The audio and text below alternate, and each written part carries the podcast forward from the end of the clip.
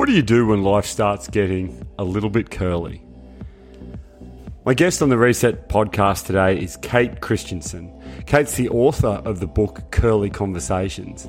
And in this chat, we're going to talk about how to get more creative, how to look at things different ways, and how to dive into discomfort and, and dare to do things differently. It's a really enlightening chat, and I've loved talking to Kate. She's really good fun, and I think you're going to like this one. Here's Kate Christensen. All right, Kate Christian, welcome to the Reset Podcast. Is it good being you?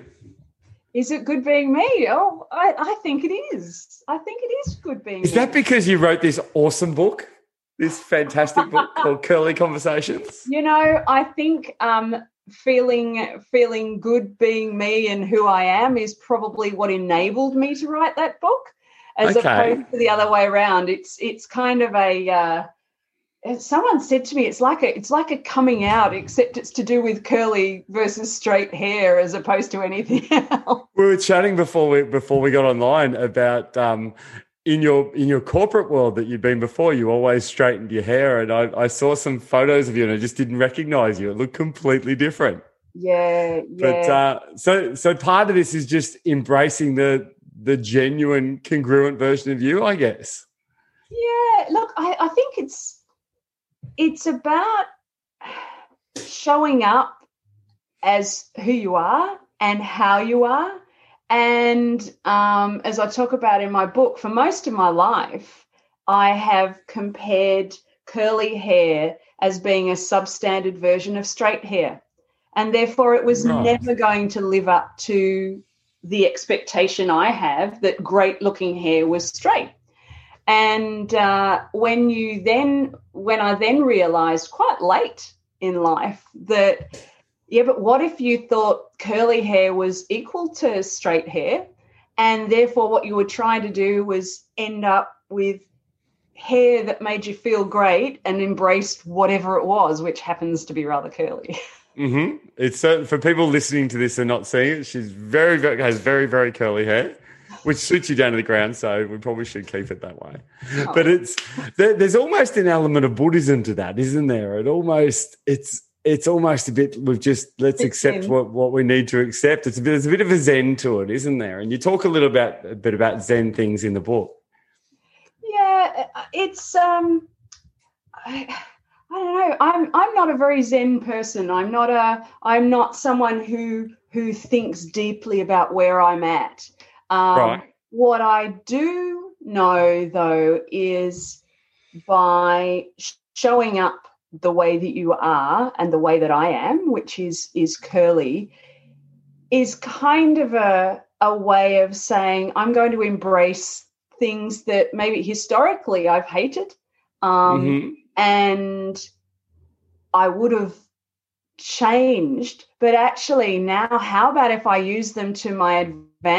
And and it's it's quite amazing, you know. Don't know now, but you I- might be a bit more zen than you thought because that's, Well, that's kind of what it is. exactly right. It's an acceptance of what is and embracing what is, and yeah. so you might be a little bit more zen than you think. You don't necessarily have to sit down on the on the cushion and cushion and, mm, all day long to be zen. The the I guess one of the beauties of zen is this that that bit of acceptance, and I guess yeah. that's what you're doing with this. Was there a trigger for that? Was there a, there was a penny drop moment that sort of No, I don't. I, I mean, what curly the the there's the curly how I show up. So, and one of the things for me of of being curly, curly on the outside, I'm also quite curly on the inside. I'm a very uh, creative thinker, and I talk in the book about things being straightforward and not straightforward. I am as happy as happy when I'm in a space that isn't straightforward and I don't know what the answer is, and I can explore all kinds of um, elements with that. So part you of must drive about- people who want everything structured absolutely I crazy. drive them nuts. Yeah. Yeah, I love that. nah, let's mess with them. But um, yeah, exactly. But what what cur- being curly is about is being comfortable with being creative. It's about being comfortable with how you show up, which is curly curly hair. But it's also about recognizing if you are a curly thinker, like me, recognizing, just as you said, there are people um, around who are not curly thinkers and who are much more straightforward thinkers. Mm-hmm. And they you need to kind of talk in a way that they can connect with you. Otherwise they will think you are off somewhere else. And and vice versa. So i work with um, people who are more straightforward thinkers. They might describe themselves as i'm kind of an a to b kind of person. Yeah. And what i do is help them to be a bit more creative and to kind of let go of that a to b path. So it's kind of multi-level. Yeah do you think it which do you think is harder? Do you think it's harder for the straight people to to embrace the curly or the curly to be able to straighten themselves out? Um, that's a really good question. Um, I think each each has its own challenge. So for more straightforward thinkers, uh, needing to feel that feeling of being in control when you're going mm-hmm. A to B, that ability to let go of that is probably the biggest challenge and still recognize you can feel in control even just in a different way. Um, yeah okay.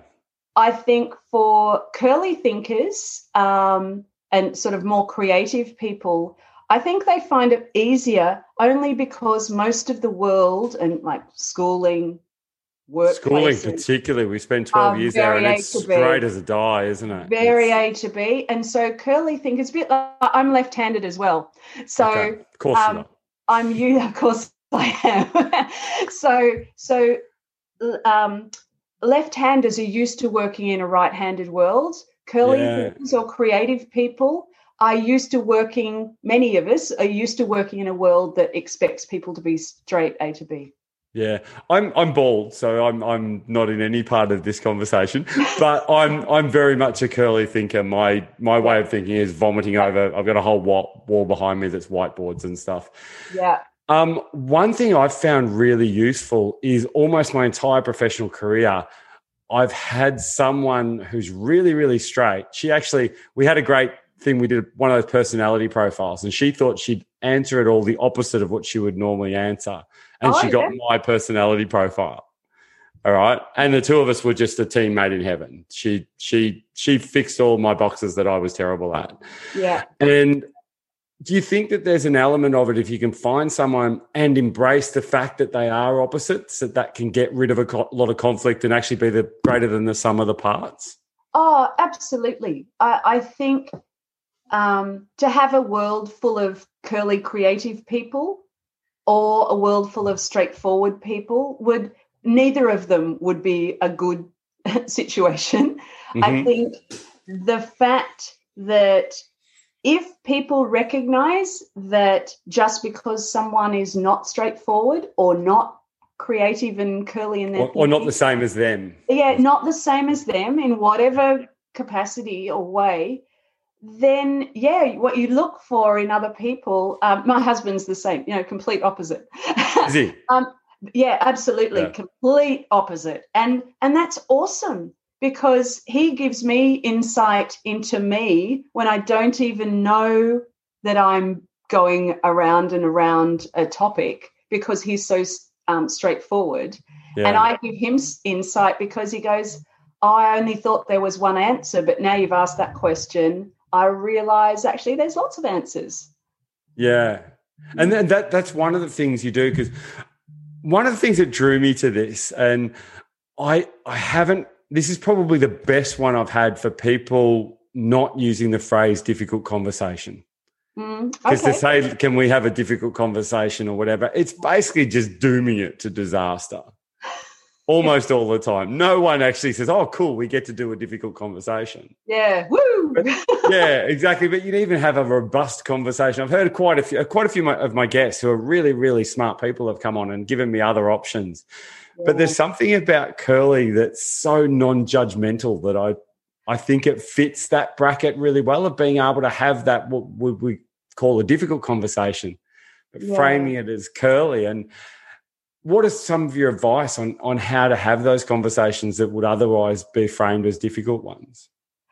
Well, I think um, one when when when firstly when people talk about curly conversations or I talk about curly conversations, um, sometimes people think that I'm talking about those um, challenging personal conversations that you need to have, like a, a difficult conversation uh, that is to do with a personal element.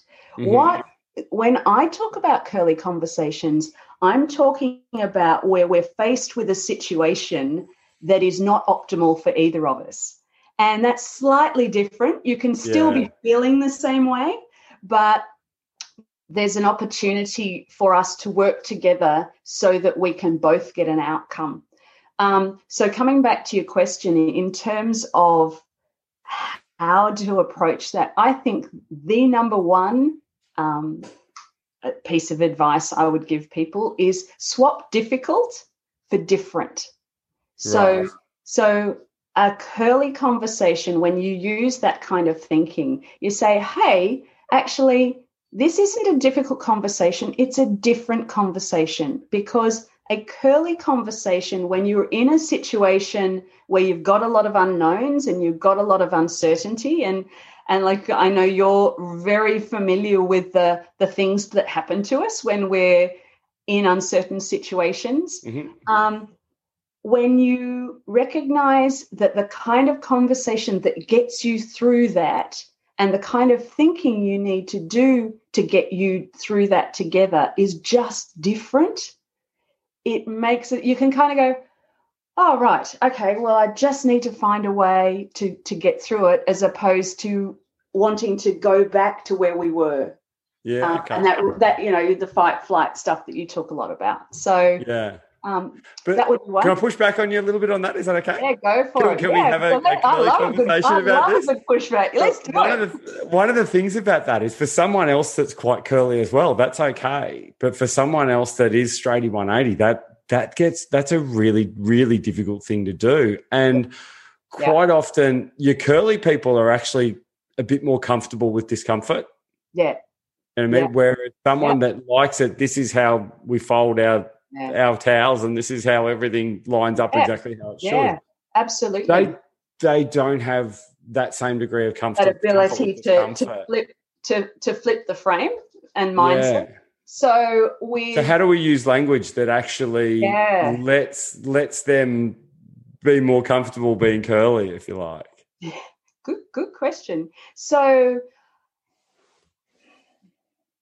the the language that I use around this is because um, usually what we're tackling is is a conundrum or or a challenge that's just kind of landed an unexpected mm-hmm. one often yeah. What the language I use is around just asking yourself, is this is this a long jump or is it a triple jump? And uh, most of what I do is about how do you break something down that feels just like this amorphous mass in front of you and just work out what do we need to do next? What's the small problem we need to solve first? because what that enables us to do is it brings that um, uh, one of a better term our horizon of certainty or or brings the challenge back more into our comfort zone. So is it kind of getting a little bit of momentum de-stresses things a little bit by doing that one step? That little bit of yeah. momentum and that achieving something achieving will just actually drop your stress and, levels down a little bit? And that's not as bad as i thought it was. And oh, actually, because by taking the step, you are one step closer and you have that much more knowledge or that much more information, or at least you're not standing still. Because yeah. the biggest danger, and again, I know you you know a lot about this. The biggest danger is when these things happen and all of the, all of our body tells us, gee, do something and what we try and do is we try and do this massive leap into mm-hmm. let's take action when and not give um, what you call our sort of our, our new brain versus old brain. Mm-hmm. We don't give our new brain the space to do the job it needs to do. Um, yeah. And we don't learn how to switch between our you know rational brain mm-hmm. um, and our creative brain this Yeah. this ability to switch off the autopilot of what seems logical and Mhm. go, oh, what could be possible? Um, Yeah. Yeah, yeah. I guess that's one of the reasons why taking that one step is such a good thing. Because at least you've got a, a direction. Yeah, And Yes. a great another great line I love is action gives you answers. But so we'll take we'll take that one step in that direction. If it turns out to be the wrong direction, and then at least we've written off one direction. We don't have to go that way again. yeah. And, And- and it's taking that pressure off. You know, you talk about um, answers. This this discomfort that we have. Uh, I think it was Seligman um, did did a study where where people found that people would way prefer to have the wrong answer, even if they knew it was the wrong answer, Mhm. than they would prefer to have no answer at all Yeah. and and that our our need to hold on to that certainty that comes with an answer we'd prefer to have full certainty than, than uncertainty Do, cur- do curly people they embrace that uncertainty a little bit better though, as a rule? yeah yeah i um yes i think where the challenge that curly people have especially you know i do a lot of work from a team perspective more from a team than an individual perspective And it's actually one of the great things about your book too, is that it's you've you've almost got to have a pencil and stuff to. There's lots To of write in it. Actually, it's not just a read. You got to do stuff in this thing. yeah it's, um, yes It's, It's- a, it's a book that it's a book that's a verb. You've actually got to do some stuff, which is uh, uh, really yeah. quite cool. Because yeah, you get it, one of the chapters actually starts with what to do now, and it's like here's your roadmap, which is Yeah. really strange for a curly person to do. Yeah, it's I'm I'm a very very practical person. So most of my corporate life, I was delivering um, big programs. Some of them, you know, globally um, in in some pretty challenging markets. And so even though I'm creative and I'm a creative problem solver, I'm I'm not a um, don't know if I can say this. You're not I'm- fluffy. I'm- Huh? You're not fluffy. You kind of. I'm not a fluffer, was what I was going to say. I'm not a fluffer. I I am very outcomes driven, and that's actually, I think, um, you come back to your point about curly people, and the one of the biggest challenges that curly people can find is that they lose track of the outcome, that they get that we get lost, get lost in the curl and the thought, and how awesome is this thinking. Yes. And the reality is you've got to you've got to be able to orbit, which is thinking Yeah. and checking stuff out, and you've got to land. you can't orbit all the time. and Yeah. you, you have to orbit long enough to get enough um, insight. And then you've got to land because that's that's that step by step process to actually get you through that uncertainty. Otherwise you just go around like a washing machine. This is great. I feel like I'm having a counselling session and you're speaking directly to me. this is this is fantastic. Thank you so much. Let's keep going. Um, Let's do it. But it, it's a really, it's a really, it's a problem for me. I have shiny things syndrome. I'm like, oh, cool, something else, and off I'll go. I'm, I'm kind of like live my life like a squirrel. So it's, um, so what you're saying there is really good. One of the tools I use, and I, I don't know whether whether you've heard about this, is using an alter ego to be Uh, able to use an alter ego. Yeah, and I, I have a, I have the better version of me. His name is Carlos, and Carlos, he's, he's the world's most amazing man. And um, when I when I want to try and land, when I want to try and get more structured and not be such a squirrel with shiny thing syndrome, I'll often ask, "What would Carlos do?" And- I love that. And That's a great idea. when I was reading some of the things in your book, you, you kind of allude to really similar questions. What what are some of the other questions like that you can ask to sort of to sort of either get the curlies to land or get the straighties to get a bit more out, outside the box? I think one of the I like the way we've just we've we've done a whole a whole duality of curly and straight people, which I'm sure we're all on some sort of spectrum there. yeah, yeah, well, we all are. um, I I think, and in typical curly thinker, I'm kind of gone. Now, what question did Luke just ask me? Because I've just gone off here. No, um, hey, you got shiny thing syndrome too. yeah. Oh, look, uh, you know, um, the the stuff in curly conversations for teams comes from a, a lifetime of trying to to be structured when you Mhm. want to play with the shiny stuff. Yeah. Um, but um, coming back to your question and what questions can you ask?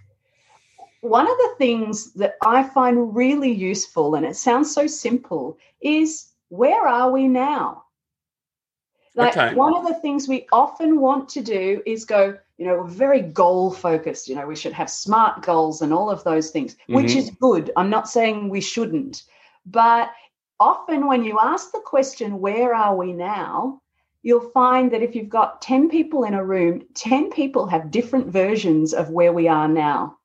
And as a consequence, your straightforward, uh, more straightforward thinkers are may not have thought about where we are now because they're thinking about B, not A. um, and your more curly thinkers are, are kind of going, yeah, but what's interesting about that is over there, not where we are now. If you start and work out where you are, land that because it means your conversation starts in the same place. Three quarters of Oh, the time, wow. Yeah. quarters of the time, everybody is starting what they think is the conversation in the same place. And it's like everybody, a, a- a 10 pointed star, Yeah. everybody is talking about, they think the same thing and they're not. Because they have different priorities and different vantage points. And, Priorities, and I guess different goals too, don't they? They'll they'll look at it and say, "Well, my goal is is that, and that's different." Yeah. There's a there's a, a line from Seneca that I'll paraphrase a little bit. That's so if you don't know what port you're heading for, no wind is favourable. yeah. And it, right. it it's almost like if you don't know what port you're starting from, you don't kind of know which which direction to travel in either. So if you don't know where you are in the ocean, what are you going to do?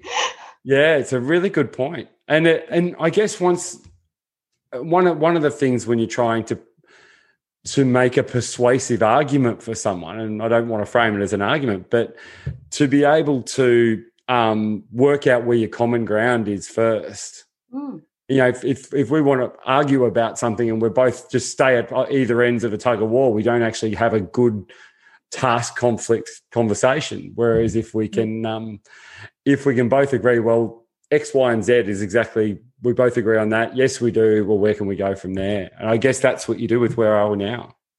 Yeah, and and it and it puts it in in that kind of situation. As I say, when I when I talk curly conversations, I'm not talking about conflict based conversations. Hmm. However, often we end up having what feels like a conflict based conversation simply because we are starting in different spaces. And when you can, like, you've got whiteboards, I have walls of whiteboards as well, lots of pictures. But when you can put it up on the wall and say, so where are we now? You know, if this is where we're going and this is, you know, where we are, and let's draw a picture or something, let's talk about where we are. Then Yep. suddenly you're not having this conflict conversation. You're talking about the wall and circles on the wall and going, no, I think it's over here. Oh, but I think it's there. It helps. It helps you to clarify and depersonalize this. I'm right. You're right. You're wrong. Well, if it, have you read Adam Grant's most recent book, Think Again? No, I haven't. It, I haven't. it's, I've it, heard it good. alludes to exactly the same thing you're talking about. He Okay. he divides it into task conflict and relationship conflict. Ah, okay. And so basically what he says is if you can if you can have as much task conflict as you like and go back and forth and work out what's going to be the best option, that's great. Hmm.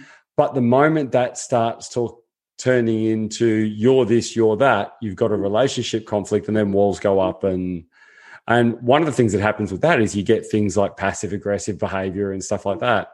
And Yeah. quite often because people avoid conflict so much, Yeah. it, it turns away from let's have this nice curly debate about how to do something and come up with the best idea and turns into apathy we just don't have any arguments at all and That's and right.